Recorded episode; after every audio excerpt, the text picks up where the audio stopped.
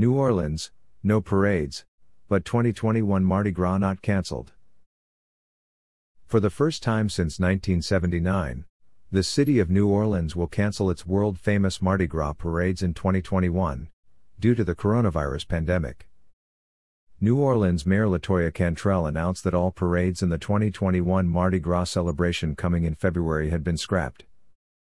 Parades of any kind will not be permitted this year because large gatherings have proven to be super spreader events of the COVID 19 virus, Cantrell wrote on the city's website. But, despite cancelled parades, New Orleans is trying to salvage its biggest annual event and won't call it cancelled.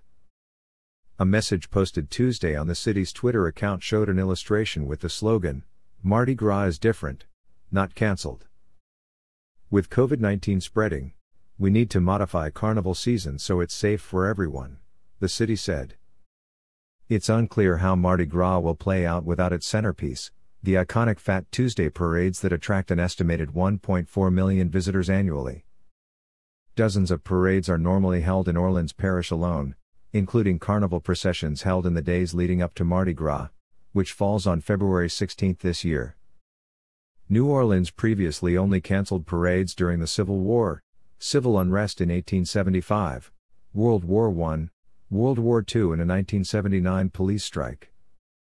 Social clubs, called Krewes, will still be allowed to host their Mardi Gras balls, but they will be required to adhere to social distancing guidelines, and the events will be invitation only, meaning members of the public can't attend, according to the city's website. Krewes normally band together to build parade floats. The Bourbon Street and Frenchmen Street entertainment districts in the city's French Quarter will be open, but the partying will be constrained by COVID 19 restrictions, including restaurant and bar capacity limits, limitations to business hours, mandated mask wearing, and a six foot distancing requirement. House parties will be subject to similar restrictions.